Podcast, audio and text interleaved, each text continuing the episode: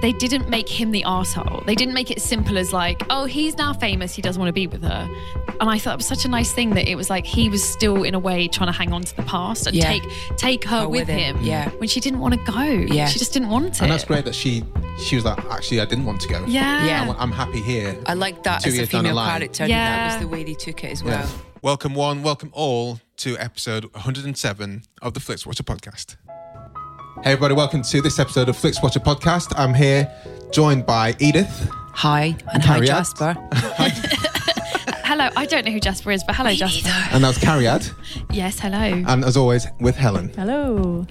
And we're going to be talking about the film Don't Think Twice. Come find us on Twitter at FlixWatcherPod. Visit the website flixwatcher.tv for full listings and don't forget to subscribe to us on iTunes and leave us an awesome review. And as we always say, guys, all the films were available on Netflix at the time of recording.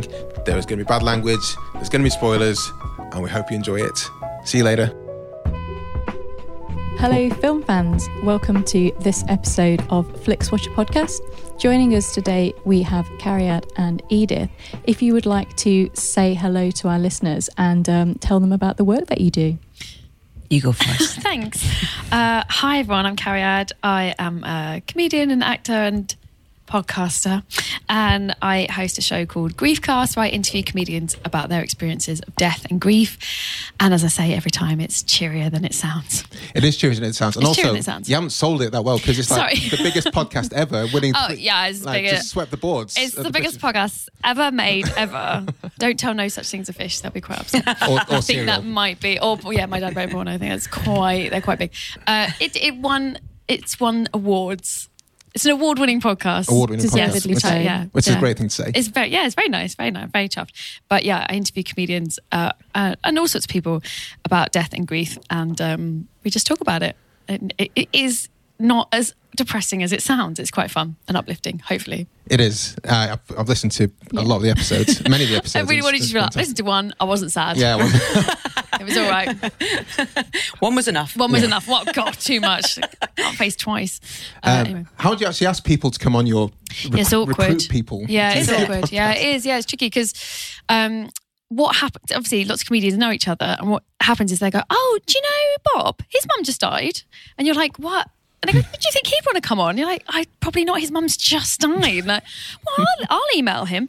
You're like, no, please don't do that. Saying like I'm hassling. So what's quite nice now is because of the success, I tend mm-hmm. to have people approach me. Great. So that's like much easier because they go, "Oh, you know, hi Karen, I actually have a story," and I'm like, "Brilliant." Yeah. I didn't have to sort of be like, oh God, if you mention it, should I? So, so yeah, it's a bit tricky because you don't want to upset. But if people talk about it, if people have been talking about it in other mediums, Yeah. then I don't mind writing an email because I feel like, well, you're, you're talking about We it. so- passed the six month thing. It's Past going to be months- fine yeah, now. exactly. months you should be fine. I mean, Jesus Christ, you wrote a book about it. Come on, you should be fine to talk about. it. But yeah, it's tricky because you don't. Some people do not want to talk about it.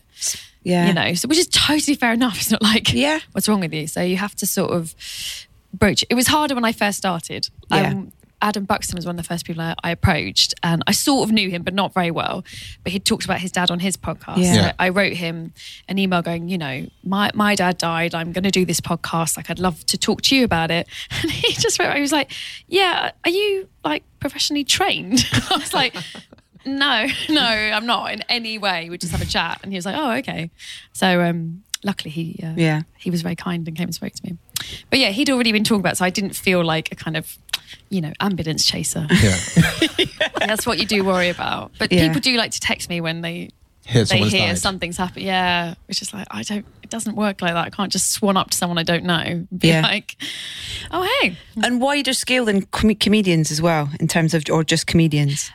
do you mean into people I speak Yeah. to? Yeah, I have widened it. Yeah, because There's well, only so many there's only comedians in the world. There's only so many comedians who've got a good death story. You know, we run out. What do you, hold on, do you vet them and say, oh, it's not that, I, it's I, not that interesting? I one." don't. I don't. I should. Can you answer a though. quick questionnaire on death for me, please? Yeah, If or you like- answered mostly A's, yes, you can come on. But what's so weird is some people will do they'll tell you their story and it's like, you know, perhaps it was their their mum or their dad and they died at home and they were very old. And Yeah. they'll tell they'll say to you, Oh, it's not very interesting. But then they'll it is absolutely fascinating all the stuff around it. doesn't there's not like it doesn't have to be like dramatic Yeah. so it's always interesting there's always a story but yeah i i mainly speak to comedians but i do also speak to sort of writers and improvisers and um, producers people who work i would say in use humor to make their Yeah. money so that's more what i'm interested in don't necessarily have to be a stand-up because i'm not a traditional stand-up so i i'd hate it just to be stand-up Yeah. and you do get the old uh, complaint the old stand-up complaint because people fans of podcasts like to complain that they hear the same people have you had this Across the all same podcasts. people because if you do love your comedy podcasts you do get to know them all quite well Yeah. but then they're all the people you know so when You want to hear more from them? yeah, but like when you're asking people, you're like, well, I know. I know them because we work together. So, but then Yeah. people tweet, "Oh, carry on another podcast." Sorry, Kobe, that might happen. That's, that's what's going to happen here. Yeah, yeah. Edith, can you Yeah. tell us about your podcast and your, your broadcasting history? Just quickly though, I've got I've Sure. got a necklace around my neck that's got my granddad in it. It's his ashes. Um, Edith, do you want to come on the podcast? I'd love to. Amazing. I um, when people go, oh, really like your necklace, That's and I go and I say to them, oh, it's my granddad. It's his ashes, and they're it's, and they kind of sort of go. Okay, and then sort of just leave. It's find it really weird that I have this around my Whereas neck, but I would be. I love it. staying there to Yeah. find out more. That's amazing. Yeah, so I have him with me all the time. Oh, yeah, that's so nice. We made a connection. because my mum gave me that, and it's I treasure it. Yeah. Anyway, my podcast. Yeah, sorry. No. Um, it's called Soundtracking with Edith Bowman, and I speak to people in the film and TV world about their relationship with music, both in terms of um, professionally and, and how they craft it into their work, uh, but also personally as well. And we've had uh, directors, producers, writers, composers, music supervisors, actors on there. So it's quite nice that, you know, a lot of podcasts traditionally used to come out of being a radio show that then went on to a Yeah. podcast. And the goalposts were always very slim with that because if it didn't fit with the criteria of the radio show, then you couldn't have them as a guest. And that's one of the what things that I love about being the boss of my podcast is that I can decide who I have on. it's so nice, It's isn't it? so nice. So I can Yeah. have Sarah Bridge, who's a new, exciting music supervisor, to come on and tell us more about the role of a music supervisor. And I always thought you'd be an excellent music supervisor, being a, a huge fan Thanks of film and very also uh, Rob, radio DJ. yeah, I am. but I mean, this is this is the dream for me. Just getting to talk about both. You Yeah. know, sort of just. I'm I'm so nosy that I just love finding out more stuff about music and film and why you chose that track or why you only put a tiny wee bit of score in there and Yeah. all that kind of thing. And Because I like how you, like with the Daniel Pemberton one. Yeah. Because it came to him after Into Spider Verse came out, and hearing his process was amazing. to He's how, amazing. It's fantastic, isn't it? he's like a kind of he's like a mad wizard. Yeah. You go. uh, We I was lucky enough to go to his flat stroke studio, which is like if if in Friends they'd had a character who was a composer, Wasn't it would Ross? it would have been Daniel's house because it was like this kind of really cool sort of lofty flat down in near London Bridge. That half of it, if you put a line down the middle, is his living quarters, and the other half is like this. But there's just so much crap everywhere Wow. that it's just this kind of sort of pit of inspiration, I imagine. But yeah. Um, so we're talking today, Carrie, about the film you chose, which is Don't Think Twice. Don't think twice. so can you give us a Not to be mistaken by the Celine Dion song Yeah, Baby I Think think Twice. twice. Yeah. For the Which, sake uh, of our love. I was singing that the other day, and my husband said, "What's that?" He'd never heard it. What? I know, and I sang the whole. I was like, you know, Did you put the voice on as you well? know, Baby yeah, Think Twice. For the sake of our love, and I was like, you know, think twice. Baby, think twice. yeah, and he had never. Anyway, no, don't mistake it with that. Well, Yeah. do, but be confused. So Um, yeah, can you tell us why you chose it and a, and a two-minute synopsis? as Oh, to two what minutes was happened? it? So, Yeah. Don't Think Twice is written and directed by Mike Birbiglia, uh, which you have to say like that, Birbiglia. And uh, it's about an improv comedy troupe in New York and the sort of trials and tribulations of their relationships and when what happens when people move away from working together and being together and getting famous and not getting famous and being in the entertainment industry. And essentially, it's about friendship, I would say. Um, but I chose it because I am an improviser. I'm in a show called Ostentatious. Uh, we do improvised Jane Austen every Monday at the Fortune Theatre. And. Um, You can say it loud. It can. every Monday at the Fortune Theatre in London's West End. Um, yeah, so and I've been doing improv for over ten years. It's where I started. So this film for improvisers is very special because we do. It's a bit like podcasting improv. It's a little bit a little bit niche. Some people have heard of it. It's getting a bit more popular, but it's still quite a small world. So when we found out, when the community found out he was doing this film, it mm. was it was huge, and they had a screening in London, and the London improv community bought up most of the tickets. So we all went to watch it, which was like it was really special. So when I did see it first in the cinema, it was kind of a very special experience. So that's why I chose it because it's kind of like as if there was a cool podcasting movie, we would probably all want to go and watch it. Absolutely. So, how close is this to your your experiences? Not close. Okay. Sadly not. So it it is definitely, obviously, it's very New York, and the New York, the American scene and the English scene are completely different. So in America, and they kind of spoof it on this on the film. They call it weekending, but obviously it's meant to be Saturday Night Live. So in America, you have improv theaters in most big cities, um, obviously Chicago, New York, LA, and San Francisco. Second City in UCB, isn't it? Yeah, ones. they, so they have um yeah, Second City is the oldest one. Then you have IO. UCB is still like the new kid on the block. Like these, they're improv schools that have brought you people like Steve Carell, Tina Fey, uh, Amy Poehler, Will Ferrell. You know, like any big American comedian has done improv, and a lot of them start in improv and then they do like they tour the country doing improv shows. They do cruise ships doing improv shows. They then go to LA. They try and get on Saturday Night Live, or they do the Groundlings, which is another school, and you know, Kristen Wiig came through that as well. Like it, it's an, a very clear train. Uh, and we don't have that. We don't have a Saturday Night Live. We don't have that kind of comedy industry. The only comparison I would say is like we have people gigging and then they might go to Edinburgh and they might get a Radio 4 show or they might get a sitcom, but we don't, there's no improv. Mm. Like I It's a shame, isn't it? it is a shame. And I've spent, I mean, over 10 years with producers being like, sorry, what? You do what? I- Imp- improv. Oh, right. Like, whose line? Yeah, I used to watch that. So we have, you know, even though it, our scene started exactly the same time. And that's the Oh, really? one, yeah. And it's the one problem I have with this film is it, it, it makes out that they invented it, which is not true. It's not true. But what's a classic American move to be like, Yeah. Del It's Close- mine. yeah, Del Close and Viola Spolin. Like the introduction was like in the 1950s, we made it up. It's like you didn't. Like the exact same thing was happening here with Keith Johnstone, um, although he then moved to Canada. And there's a lot of improv history, guys. um, so that's the one thing. It's obviously very focused on the New York scene. So it, Yeah. in our scene, if you were in an improv group trying to get on telly, you why? What are you doing? it's not going to gonna work. It's not going to happen. So it's quite nice to watch it in the American version, it really does mean they do go to the improv shows and pick people out to go on Saturday or audition for Saturday Yeah, Night I, mean, I know it's a it's a huge thing, isn't it? With It's the- huge, If it's you watch huge. this, like um, Jerry Seinfeld's comedians and cars getting coffee, Yes. you'll often have a few of the guys who've gone on to SNL, and Yeah. like, the Will Ferrell one was a good one, asking him about his audition process and everything like that. And so many auditioned and, and you know didn't get onto SNL. So Yeah. there's ones like Steve Carell. I had a good podcast with him. I think it was uh, Awards Chatter, Right. talking about working so close to all the SNL people, but never getting getting on. in. Yeah, and he was exactly. I know, like never getting the audition, or just he was working with Dana Carvey, and he, they were doing the Dana Carvey show, and he just knew everyone on SNL, but he never got asked. And so even in there, it's not like guaranteed that you get onto SNL. It's very few people that get. Obviously, it's, Get there's not that it. many spaces. Um, and I know people from the American scene who, like Miles in the film, had auditions and didn't get it, or and literally all of their troupe got it. Like it's quite a.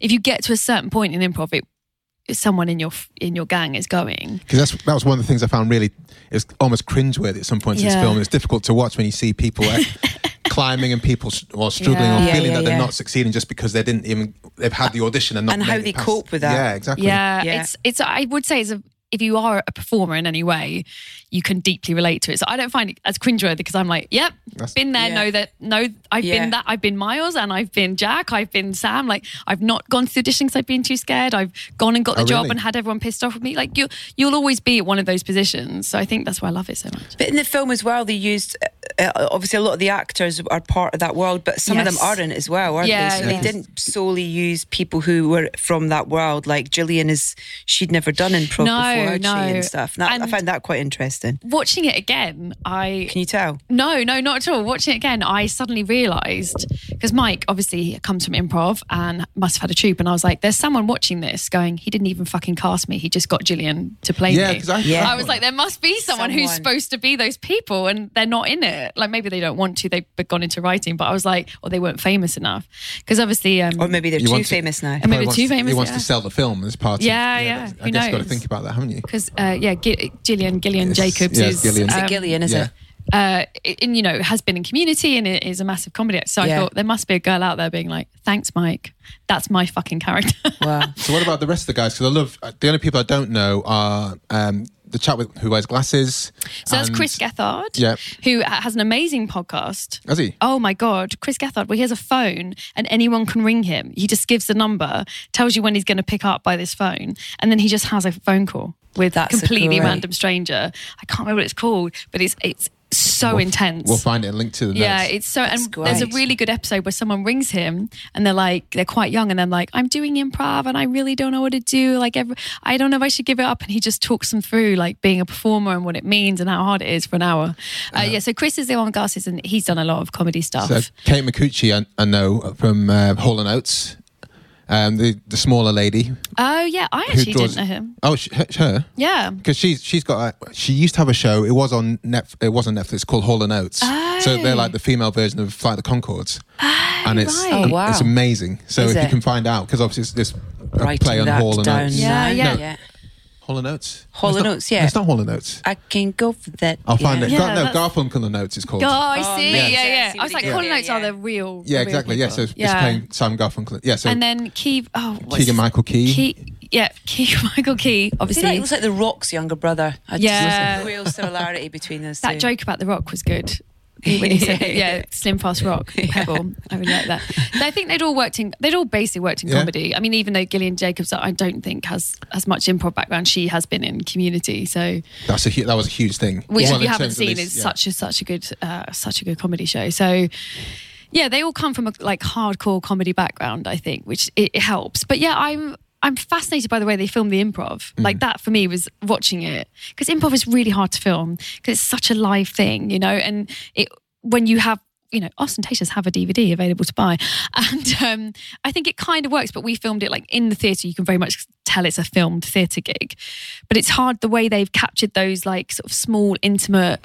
To go on improv Steadicam, wasn't it? Yeah, the that's Steadicam moves guy. around as they- Yeah, yeah, yeah. But even like, I was wondering how much of that was scripted and how much was improvised and how much Yeah. you let them play with it. Because sometimes the punchlines are so, they feel like improv punchlines, which is a really different thing to a scripted sketch punchline. It's just a different sense of, of Well, rhythm and humour. Yeah, well, with the film, obviously, there's a narrative that the film has to tell. You Yeah, know, they have to hit points Yeah. within the narrative of the film that Yeah. then that improv has got to hit. Yeah. you know, and, and So he must have scripted it quite tight, but I feel like there's he, because they're all so funny. I was like, you must have let them play around. I a think it would let them play. Helen, what are your thoughts on Don't Think Twice? I really enjoyed it. Had you seen it before? I hadn't no, I'd, I didn't I'd not even Yeah, heard I've of not it. even heard of it before. Yeah, I, it's like I said, amongst the improvers, it's a big thing, but it Yeah. is like not didn't yeah not a big hit. But no, I really enjoyed it, and um, I didn't. I kind of got caught up in it, and I didn't really think about which might have been scripted and what was actually improv. And I mean, that's definitely me as an improviser Yeah. watching it. They'll be like, "Oh, what's that? Would Which they know that?" which? Yeah, yeah, exactly. But no, I watching it again for this, I got really caught up in it.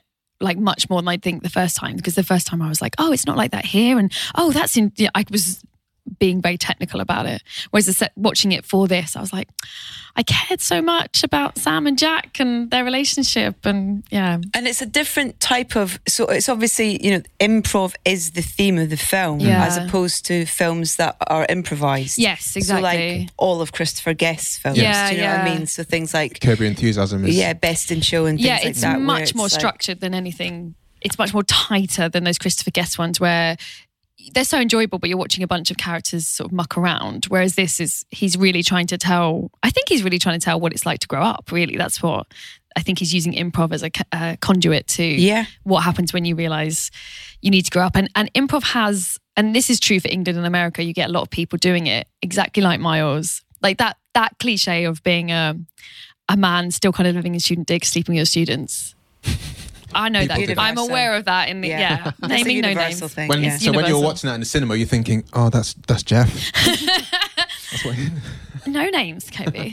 if you're listening, Jeff, it's not you. Um, so we've we've talked about. Um, I guess we think of problem, one problem in modern cinema is improvisation being let to let to run wild in the film and kind of overtaking Ah, like a like scene or going on. Anchorman To, 2. yeah, Something Oh, like that. Oh see, I I adored every second of Anchorman 2 because I loved like- how much they were mucking around. Yeah. Mm. But then I had that again. I went to see it with a bunch of comedians, and there was a big group of us. And I think if I'd watched it by myself, I don't know if I would have enjoyed it so much. But we were like, you can Into see it. them mucking around. like we loved it. But yeah, I appreciate. What about think, Im- like- improv outside of comedy films? Yeah, I, I mean, I'm I'm very pro it. I'm very pro it. what, give, what do you mean by that? Can you give me the an more serious like, ones. Yeah, like Blue Valentine Oh right, sure. with with Michelle Williams and, and Ryan Gosling. So much of that was improv. Wow. Like the scene where they're in the street and he plays the ukulele and she tap dances. That was all. Michelle had no idea that he was going to have the ukulele and play the song, and that was just Wow. like yeah. So Derek Cianfrance, director, had said to Ryan, "Can you play any instruments?" And he was like, "Yeah." And then this and that. So I'm incredibly learned- beautiful. I can probably I don't play. need to. uh, but yeah, so he played the ukulele and he was like, learn a couple of songs, but don't tell Michelle. Wow. And then that kind of thing as well. And then Scorsese kind of, you know, historically, Yeah. you know, Or encourages improv. Well, all of it. Like Yeah. th- that scene between De Niro and Pesci at the kitchen table in Raging Bull, t- entirely improvised. Right. The scene in The Departed with um, Leo and Jack Nicholson, where he, he's accusing of being a rat, where he pulls out the gun. Leo had no idea that he Oh had a gun, all that kind of stuff. No idea, all improv. So Yeah. it's kind of it's it's interesting in terms of you don't really hear it talked about much. You, I think a lot of people think improv comedy. Mm. Yeah, that's true. Although I guess we have Mike Leigh, was probably, Yeah. but then his process I know is, is yeah, improvised, but again, structured and people are given information, not given information. Yeah. I think it's thing. I think certain people we allow to do it, but I think it's much more accepted in, in America. It's much more taught in their in their sort of drama education and their, you know, especially within comedy. Everybody's done it. Whereas here, you have comedians and actors that have never really done it and don't haven't don't know who Del Close is, who for them is like the god of their Yeah. improv improv world.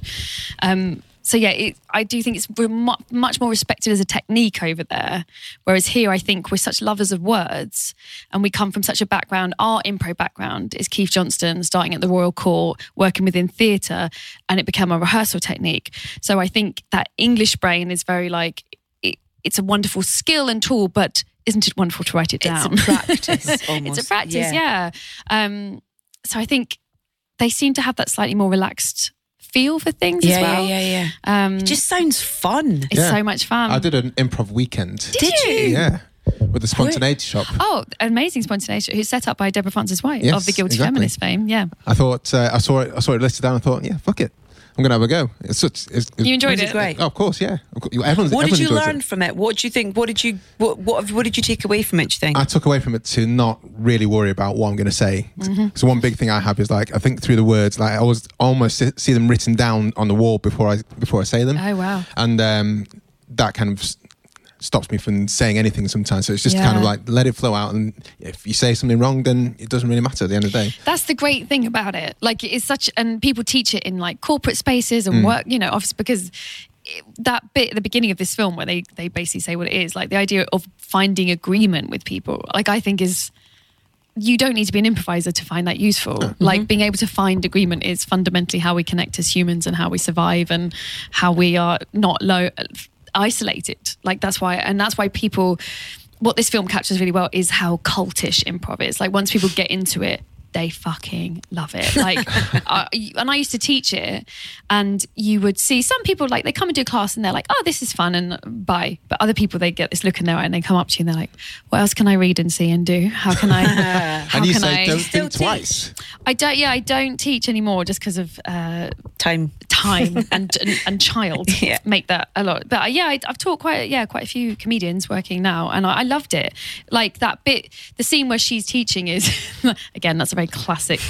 That A got such a time teacher. no, that guy who's like, no, you don't have it. It's a fish. Shut up. You're wrong. And then Michael yeah. Bigler's like, Yeah. okay, okay, um, let's try and agree. Like that's just classic improv 101 when normally what happens is someone's like, oh, welcome to my shop. It's not a shop. You're an idiot. You're surfing.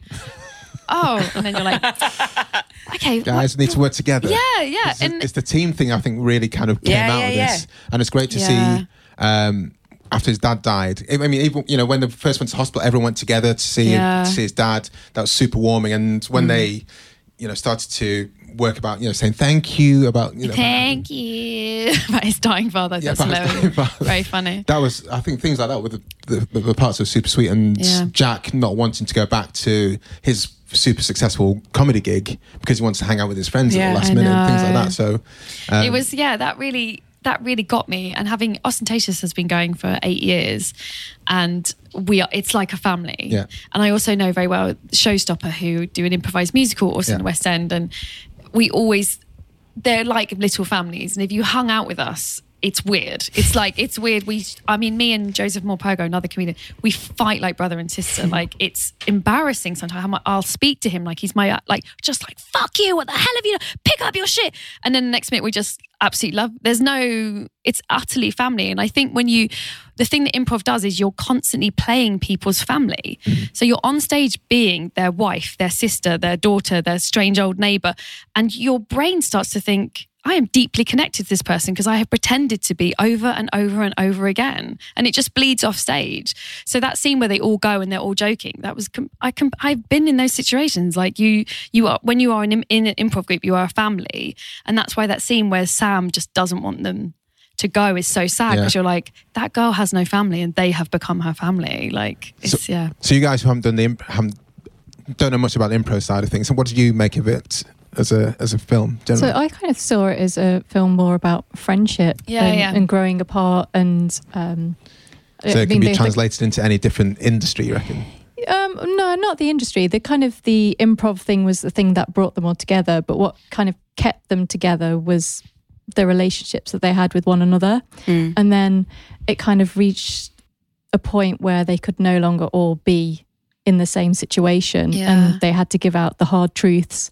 Oh yeah, yeah. That was kind of Yeah. like, and you know, you're like, this is never going to be the same again, Yeah. and you're kind of sad that they're saying goodbye to it as well because you've really got to know them and you're you like you really care for them but you know that they have to make these decisions they have to do these things or they they can't move on and then it kind of has a nice happy ending as well yeah, which it's nice sweet, isn't it? It's not. It's sort of a slice of life film, isn't it? You're Yeah. just with them for that bit, and then yeah, it's And life I- moves on. Yeah, I'd say it's like a, a quite nice if you're not if you don't want to be too stressed. It's quite a good film. It's kind of like a chill, chill And the, film. the, so, the solo performance as well that she gives where the um she's on her own oh yeah, the that's last- so Oh, good. the last it? one Yeah, and, yeah. and the building's closing as well so it's all of these things are kind of happening Yeah. externally to them but having such a massive impact on their group which is also true because in New York, UCB, uh, which is the school that Amy Poehler founded with these three other guys, and they used to play in like an absolute ex strip bar shithole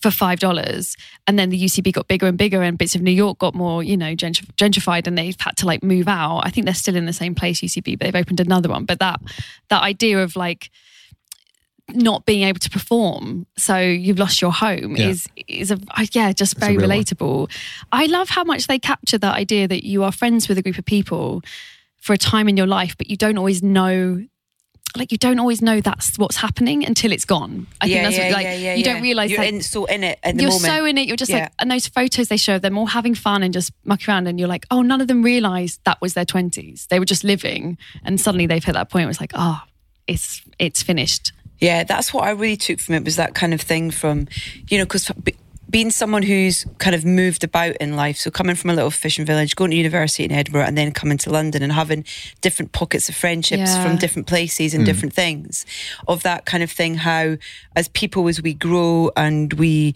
develop and we change and we become successful, or we take detours or whatever and stuff, those friendships are tested and you know, and and distance can grow between those friendships and stuff, and whether or not they can be pulled back together or not, and reshaped and taken forwards and stuff. And I, I love that kind of side of it as well. Yeah, it was so.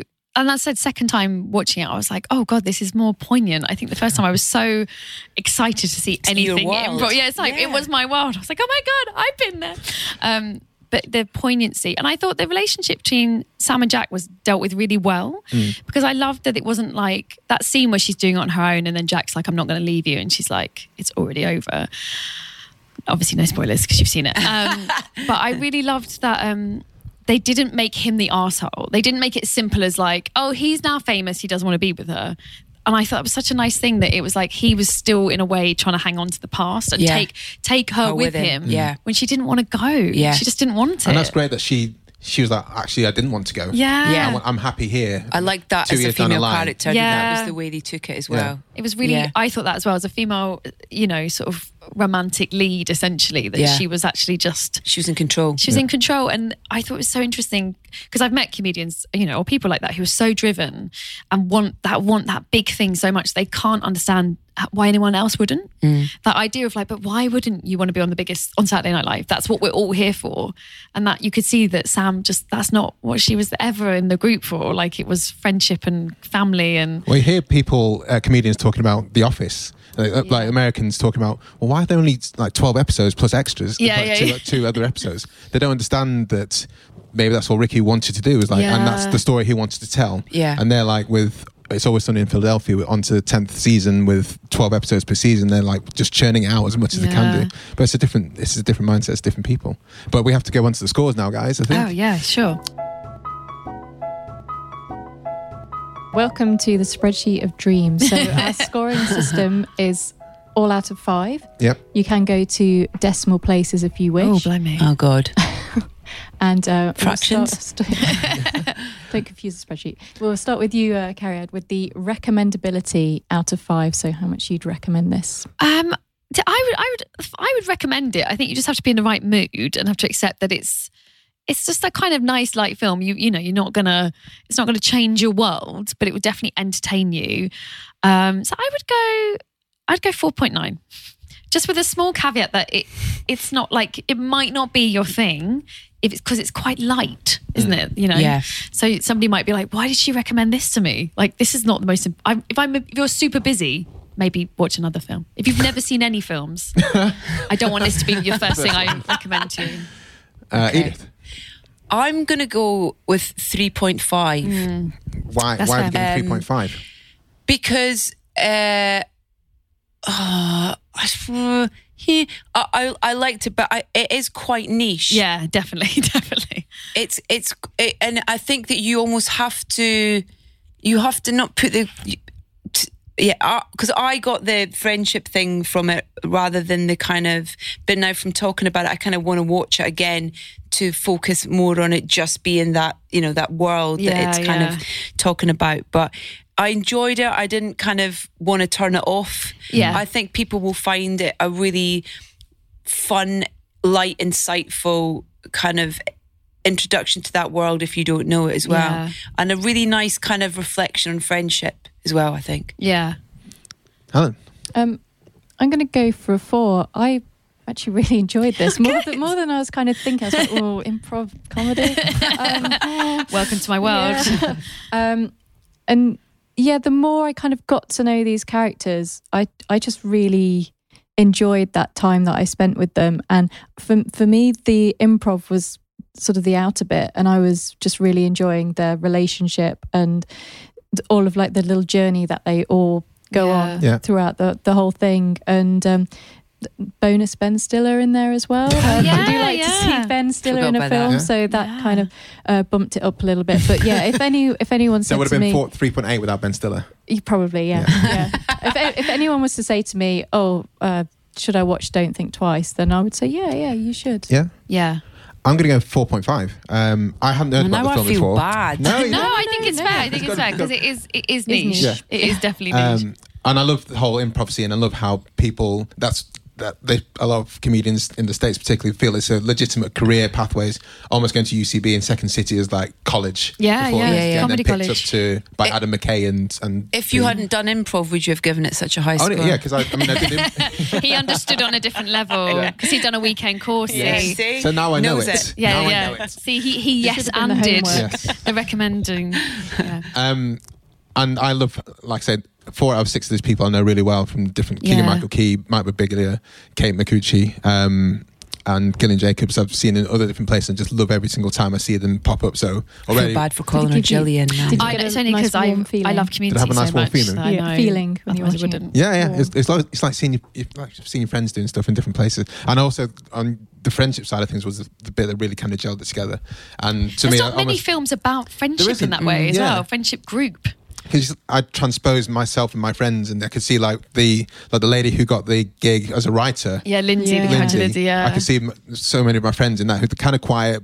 Yeah, Everyone and the male a- and female friends as well. Yeah. It's Yeah. kind of, you know, it's either male friends or female friends. Yeah. It's never that mix. yeah, that of- mix, which you get in an improv group Yeah. because Yeah. you try and have a mixed group. So that's you end up having like, yeah, we have four boys and four girls in Austentatious. So it, that's why I think it becomes like brothers and sisters. Yeah. 'Cause it's yeah, it's that thing. Um, repeat viewing score. Um, well, I have to say, initially, I was I was worried. Having seen it once, I thought, God, do I really want to watch this again? And watching it twice, I, I'd say five because I really enjoyed it second time. So how many times do you think you're going to watch it every year, kind of thing, or touch base not- with the community? No, but if I watched it again, I, I definitely would would be. If it came on a plane, I'd be very happy. Sure. Yeah, What do you, what am I basing the repeat viewing score on? Well, yeah, she's people- a tough scorer. We know that already. Yeah. So, um, I mean, it's if you've seen it more than once, if you've seen it twenty times, then you're you're going to have a particularly high repeat viewing. And if having watched it this time, you're like, yeah, I could definitely watch that again. It Yeah. would be quite high. But for some films, it's like I I'm not going to go watch. No, this I would watch it again. It's the first time I watched it, and I would probably watch it again, but I'm not sure I'd watch it again after that. Sure. So what would I give that? That's a, that's a fair to middling score. I would Yeah. have thought. yeah, I'm not going to go with 3.5 again. surely, no? I think you should. I think you should. Do- Yeah. Yeah. Just, my 3.5 Yeah. that's me for Because it's, today. it's the first time you watched it, so you can't. I might have surprise you on the it, yeah. small screen score. Sure. Sure. Hold, hold fire. Hold. Oh, that's true. Actually, that's true. Helen. Um, I think I'm with Edith on this one, a 3.5. Um, I'm not in a rush to watch it again, but I um, I probably would go back to this because you know there's some good jokes in it, Yeah. and I just really liked being part of that group for an hour and a half. I'm going to go um, 3.5 with you guys as well. I think it's a super easy light film to watch, and it's, It's just an hour and a half, folks. Yeah, Yeah, that's what I think. It's a bonus, that. Really Yeah. nice light, like just a nice light lunch. Yeah. that's, that's what it is. It's one of the things. Sunday If I, was, if I was scrolling through Netflix and was like, oh, I want to put something on, uh, I don't think twice. Yeah, it's like, oh, I've just put the kids Yeah. down. It's Yeah. half eight. They're finally asleep. An hour and a half. I could be asleep by 10. Yeah, Let's do it. exactly. And it's not, and it's gentle. So you're not going to be like, oh God, I feel a bit weird now. I've watched that. I can't Yeah. sleep. You're going to be like, yeah, just go to sleep. I've got no problems. There are some cringy uh, scenes though. I don't. My wife was like, she was like trying to Oh, really? peel her skin away at some point. I'm so used to it with performers. Yeah. I was like, that's normal behaviour. uh, small screen score then. Carry on. Well, I'd say five because it doesn't have any massive effects that Mm. you are feeling like, God, I wish that I was watching. I recently watched um, Roma, Mm. uh, which it was so brilliant, but the whole time I was like, God, I think I should be watching this not on my laptop. Um, Yeah. But this is definitely one of those films you can absolutely watch on a plane Yeah. on a plain screen size, and it would be exactly the same. Well, we've we've had Roma in We have, in yeah. the pod, um, and that was the exact yeah, thing. no, is no like, surprises. everything's Small amazing, screen. but I wish I'd seen it on the Yeah. biggest oh screen yeah, ever. so beautiful. But yeah, made. this is not affected by the size of your laptop. No. I get five. Oh, she's she's done it. She's broken free. Yeah. I wasn't It's a surprised. That's what I classic thought you were going to say. Classic. classic film. Yeah, Yeah, it's think. classic, isn't it? Yeah. Classic telly one. It'd Yeah. be fine. Helen. Yeah, a five from me. Um, again, this is like one of the really nice things when we do this podcast is we get introduced to these films that we've never heard before, Yeah. and we're like, it's really good. Yeah, we yeah. really like it, and it's on Netflix, and you know we're saying lots of lovely things. So um, yeah, it's there. Go watch it. Yeah, uh, five for myself as well. I think perfect for Good work. Don't think twice. Perfect for for the Netflix arena. Even like iPad on the way, maybe not Yeah. iPad on the way to work, Well, iPad maybe not not your phone. not phone. I watched some on my phone and I still enjoyed it. I watched it on my phone. Yeah, and it, I was fine. it was great. no guys. smaller than your phone. Yeah. What's small than your Eight. phone? Apple Watch. Yeah, Apple yeah. Watch. Um, carry out the engagement score. Um, yeah, I have to say, having watched it, twi- I would answer differently having watched it once. I didn't think it would engage me. I was a bit worried. I thought, oh God, um, am I going to enjoy this second time round? But I, I would say five. I ended up not being able to do much else. I thought I'll put it on in the background, Sure. get some work done. I've already seen it, and then I ended up standing over my bed with my laptop, just standing there, thinking I was just going to go and get the washing out, but I want to see what Jack says. So yeah, I'd say five. It really engaged Pulled me you second in. time. Uh, Edith. Going with 3.5 again. You know, you know what you like. Stick to it, Edith. yeah. Yeah. I mean, yeah. Yeah, so- go. Now, I was just going to say, you know, kind of for similar reasons for the the repeat viewing, really, and and my rem- recommendability. Recommendability? Recommendability. Yeah. Recommendability. Uh, I think I'm gonna go uh, three point seven. Oh. um, because I did sort of get into a little bit of oh, who's this person? Where might I've seen them Yeah. a little bit on the phone? Who were you looking for? Um, Ben Stiller. Um, the the Key- other yes, Keegan-Michael Key. Keegan-Michael yes. Key. Yeah. Oh yeah, Um, because from Key and Peele. yeah, and Yeah. then I did end up like lining up some of that to watch while I was well, still Key and watching the Peele film. on, Oh, on Key and YouTube. Peele is Yeah. so good. It's so, So- beautiful, isn't it? So fucking good, Key and Peele. Yeah, it's actually I quite like because he's so silly in Key and Peele. It's Mm. quite nice him playing a very sort of kind of serious, naturalistic character in this. Well, it's also like with with uh, Jordan Peele, how Yeah. he's made Get Out and Us looks terrifying as well. I just watched Get Out again yesterday actually because I'm I'm speaking to Jordan on th- tomorrow. Oh, cool. Um, and yeah, it's what a brilliant career. yeah, Yeah. I know the pair of them. It's amazing. isn't it? Amazing. absolutely Yeah, we- amazing. On the yeah, well, we've talked about Get Out as well on a, on a, on a previous episode. So yeah, do look out for that. That's a great, Yeah. uh, a It's- great. It scored super high, I think. Yeah, that's did, a, yeah. a repeat viewing. Yeah. I'd be ten for that. That was that was um yeah, we'll talk about that Don't later. tell Mike Yeah. Birbiglia. coming up. It's coming up. Um, Not only is your film Sorry, not as Mike. successful as Jordan Peele's, Sorry. we wouldn't recommend it. let's go. Yeah, engagement score. I I couldn't really pull away from it, so I'm going to give it a four. Um, not super engaged all the way through. I was, I was trying to work out who the guy with glasses was, and Lindsay, and the character who played Lindsay. yeah, and I was trying yeah. to do it without IMDbing because uh, I couldn't resist. yeah, Yeah, you that's can fair. really just pulling the app out. Um, four for that, That's good. It's very engaging. and that gives us an overall score of four point two eight, Yeah, which is pretty good. which is steep, which is very good. oh, is that good? Yeah. Good. Good Out work. of five, that's good. Yeah. I mean, I definitely bumped it up and I chose it, so that makes sense. It'd be weird if I was like, it was awful. No, we have people who pick something and think, yeah, Netflix told us to, and then they bring it in here, and they're like, we didn't watch this yeah. before we picked Yeah. it. Oh no, I was very Sorry. wanted to make sure it wasn't uh, really awful. Um, so we always ask people when we, before we go to the recording, we reach out to guys on Twitter and put a little shout out saying, "Hey, we're reviewing in this case. Don't think twice." With Carriad from Griefcast and Edith um, from Soundtracking UK. These are your Twitter handles. Um, if, have you seen it? Tell us your thoughts for an on air shout out on Flixwatch. And we got a decent response for this. I didn't. Because I hadn't known, I hadn't heard of the film before. I didn't think anyone was going to respond. So we've got Guys, it was, it was quite a big cult hit when it came out. Some people like improv. So, uh, Karen, can you lead lead us out with the reviews, the comments from Twitter? Uh, I can. It's quite the handle. Uh, Scheitgeist said, uh, interesting premise and cast, well observed, but doesn't leave a lasting impression. Two theatre emojis. Well, Scheitgeist, I disagree with you. It did leave a lasting impression. Guys, is a great handle. Um, Uh, Yeah. uh, uh, Edith?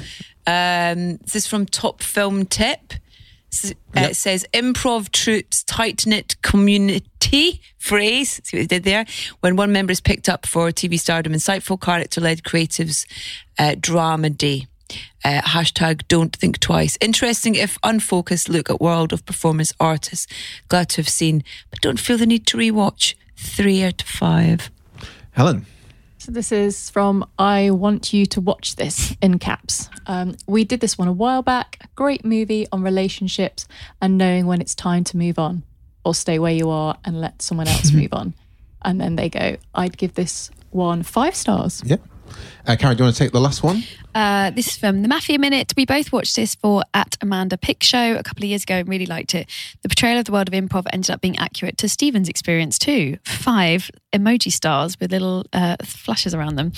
Uh, Who's Stephen? I, I don't know. yeah, Yeah, Stephen. Matthew Minute. Can you tell us who Stephen is? And I guess he's an improviser as well. Yeah. Is what I, I, I would assume. But it's funny because I honestly wouldn't have thought watching it again I'd have enjoyed it so much, Mm. and I was very surprised about how much I enjoyed it watching it again. But then I haven't seen a film really for about two years because I have a child, so I've only just started watching them again. So I do worry that my standards are really low. No, I think you're all right with this. Yeah, I think Okay, generally, okay, yeah. good, good, good. the mood in the room is. Yeah, Yeah, you're right. yeah, you liked good. it. Yeah. Yeah, it's Shy, really Shy. Gas and Top Film Tip are a bit lukewarm, but yeah. uh, I think if they watched it again, they might disagree. That's Yeah. what I think. It's a genuinely lovely film. it's interesting those guys focused on the premise of the film rather than the kind of friendships, where I think that's where it kind Mm. Yeah. of elevates it. Yeah, my point of view. definitely, definitely. Okay. Uh, can you guys um, sign off and tell us where everyone can find you online?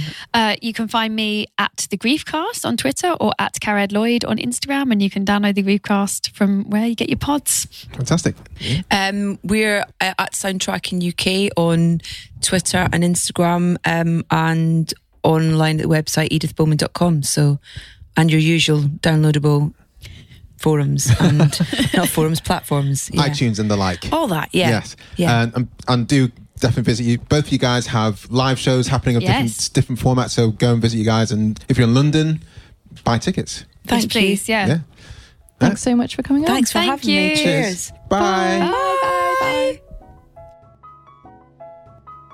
Thanks very much for listening, guys. Please don't forget to hit subscribe wherever you listen to podcasts. Leave us your five star review and do follow us on social media. We are at FlixWatcherPod on Twitter. Special thanks to our awesome editor, Brendan Russell, for making this episode sound so sweet. And thanks to the mighty people for the tunes you can hear.